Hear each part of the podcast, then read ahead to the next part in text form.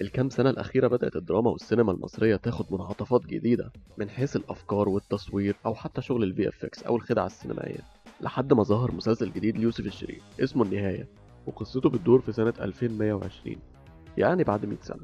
وبنشوف في المسلسل التكنولوجيا المستقبلية زي العربيات اللي بتطير والروبوتس وكل الكلام الحلو ده لكن هل فعلا التكنولوجيا دي مش هتظهر إلا بعد 100 سنة؟ أحب أقولك إن تقريبا كل التكنولوجيا اللي ظهرت في المسلسل ده موجودة حاليا في منها اللي تحت التطوير وفي منها اللي موجود فعلا. يعني من رأيي المهم جدا إنها وسعت منهم في موضوع بعد 100 سنة ده. يعني ده فيلم Back to the Future اللي اتعمل في الثمانينات كان عنده تصورات لسنة 2015 كانت أكثر تطورا من كده. فتعال أقول لك إيه التكنولوجيا اللي موجودة حاليا من مسلسل النهاية.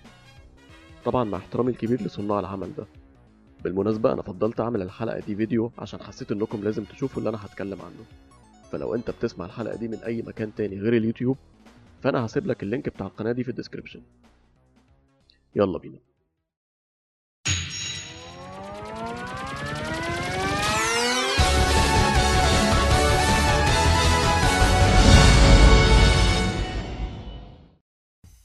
أول حاجة شفناها في المسلسل إن في الفترة دي هيبقى عندهم القدرة إنهم يخزنوا ذكريات وأفكار أي حد في فلاشة. يعني مستقبلك وماضيك وأحلامك وطموحاتك ده لو أنت أصلا عندك طموح وعندك أفكار في الوقت ده هتكون بتتخزن في فلاشة. المهم في المسلسل شفنا إنهم ممكن يستخدموا الفلاشة دي في إنهم يحطوها في روبوت ممكن يكون نسخة منك. الموضوع ده بدأ فعلا وموجود لكن بشكل تاني مختلف شوية. في سنة 2015 كان في شاب اشتغل على application ال application ده وظيفته إن هو بيتعامل معاك وبتتكلم معاه وبيفضل يخزن المعلومات بتاعتك. الشاب ده مات في سنة 2015 بعد ما مات صحابه حاولوا إنهم يجمعوا كل معلوماته من ال application ده زائد طبعا الرسائل وال chat history اللي كان بينهم وحطوها كلها في application واحد. وال application الجديد ده بقى وظيفته إنه يحاكي الشخص اللي مات ده. يعني لما بتيجي بتتكلم مع ال application ده كأن الشاب ده هو اللي بيتكلم معاك.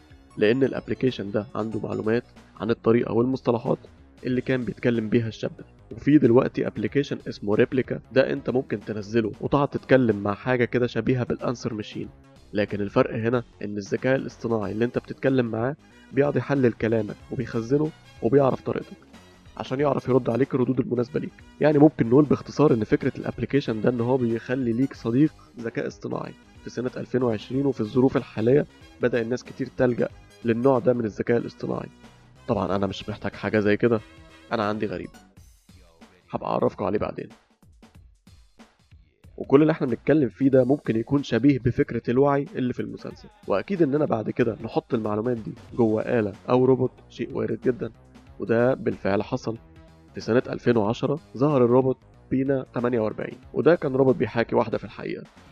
لكن بعد كده ظهرت الروبوت صوفيا ليه كل ال robots بيعملوهم بنات؟ ليه كل الروبوت بيعملوهم بنات؟ صوفيا تعتبر إلى الآن أكثر روبوت متطور ومحاكي لوعي الإنسان. ومش بس عندها القدرة على تخزين المعلومات لكن تقدر تتعلم من كل موقف عشان المرة اللي بعدها تتصرف صح. زي الإنسان بالظبط. يعني مثلا لو صوفيا جت النهاردة أخدت قرار بتحاول تشوف نتائجه عشان بعد كده ما تغلطش الغلطة دي تاني وتروح ترجع المطعم آه بالمناسبة بالرغم إن المصنع الأساسي بتاع صوفيا كان في هونج كونج ألا إن السعودية منحتها الجنسية. يعني صوفيا معها الجنسية السعودية. وده كان بالنسبة لفكرة الوعي. وفي برضه شركات وصلت ده بال virtual reality بحيث إنك تلبس نظارة ال VR وتتعامل مع الشخص اللي أنت جامع عنه المعلومات دي. يعني الموضوع لسه قيد التطوير.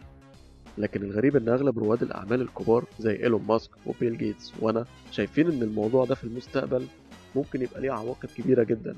وأولها إن الروبوتس دي ممكن تاخد مكاننا لأن بسبب الروبوتس دي في عمليات كتير ممكن تقل. طيب بعد كده عندنا العربيات اللي بتطير.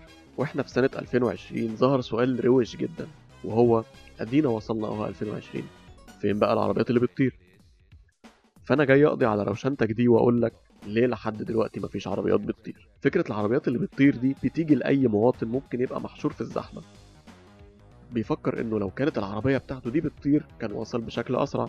فالفكرة دي يعني مش جديدة ومش حاجة creative لكن اللي أخرها إن كان ليها عيوب كتير. منها أول حاجة إن عشان تعمل عربية بتطير لازم العربية دي تكون خفيفة عشان تعرف تطير وفي نفس الوقت لازم تكون تقيلة عشان تبقى ثابتة على الطريق. يعني يا تكون طيارة يا تكون عربية. ويعتبر من أوائل التجارب لكده سنة 1949 اتعملت الأيرو كار. ودي كانت طيارة شخصية كانت ممكن تتحول لعربية. تفتكر إزاي؟ أكيد مثلا كان في زرار أدوس عليه فتطلع الأجنحة اللي هتخليني أحلق وسط لأ. كان لازم تفك الجناحات والديل وساعات المروحة الأمامية وتمشي بهيكل العربية بس. دي كانت واحدة من النماذج. بعد كده في المشكلة التانية وهي الأكبر فيهم وهي الطرق. يعني أنت بعد ما تعمل العربيات دي العربيات دي هتمشي فين؟ اولا أنت لو متخيل إن السماء هتبقى مليانة بعربيات فده هيخلق نوع من أنواع الدوشة والتلوث. أو تخيل كده حصل حادثة أو أي عطل في العربية. فتخيل معايا كده إنك تبقى قاعد في بيتك وتلاقي عربية رشقت في بلكونة بيتكم. أكيد الموضوع هيبقى فيه مخاطر كتير جدا وبرضه هتحتاج إنك تعمل مهابط للطيارات عشان تنزل عليها. وعشان يحلوا المشكلة دي هم فكروا إن العربيات الأحسن إنها تطير بشكل رأسي. وده برضه حصل. بص كل حاجة حصلت. أنت اللي جديد على الكوكب ده. في سنة 1949 اخترعوا عربية بتطير بشكل رأسي لكن ما كانتش بتطلع لارتفاع كبير. بشكل عام أغلب المشاكل أكيد ليها حل وأحب أقولك إن شركات كتير زي تويوتا وفولفو عملوا نماذج موجودة لعربيات بتطير لكن مش للبيع. ومن المتوقع في العشر سنين الجايين شركات تاكسي زي أوبر تبدأ تستخدم الخدمة دي. بعد كده عندنا ال holograms أو المساعد الوهمي اللي بيتفاعل مع البشر. اولا فكرة إن يبقى فيه virtual assist أو مساعد وهمي دي بقت موجودة كتير زي سيري في آيفون أو Google Assist. وبرامج الموبايل دلوقتي بقى أغلبها ممكن يشتغل بالصوت. يعني مثلا لو جينا في application يوتيوب وجينا عند خانة البحث هنلاقي فيه علامة ميكروفون. لو ضغطنا عليها وقلنا بودكاست حصل هيطلع لنا أه سيبوكم الخاصية دي. وتعالوا نتكلم عن الهولوجرام. اللي هي أكتر stereotype أو صورة نمطية بتعبر عن المستقبل وطلعت في أفلام كتير. وبداية فكرة الهولوجرام كانت في 1940 وصاحب الفكرة دينيس جابور. لكن الفكرة ساعتها كانت بسيطة في الأول وبتتكلم عن انعكاسات الضوء ومرت بمراحل تطور كتير لحد ما وصلوا لطرق تخلي إننا ممكن نتفاعل ونحس بالهولوجرام ده.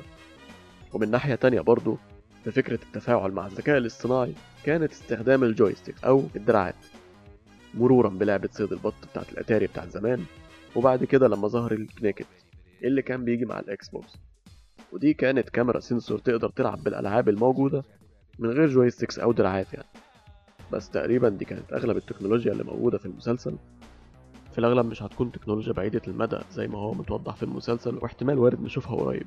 وكلامنا عن إن التكنولوجيا دي موجودة فعلا ده طبعا ما ينقصش عن قيمة العمل ده. أشوفكم الحلقة الجاية. والسلام عليكم.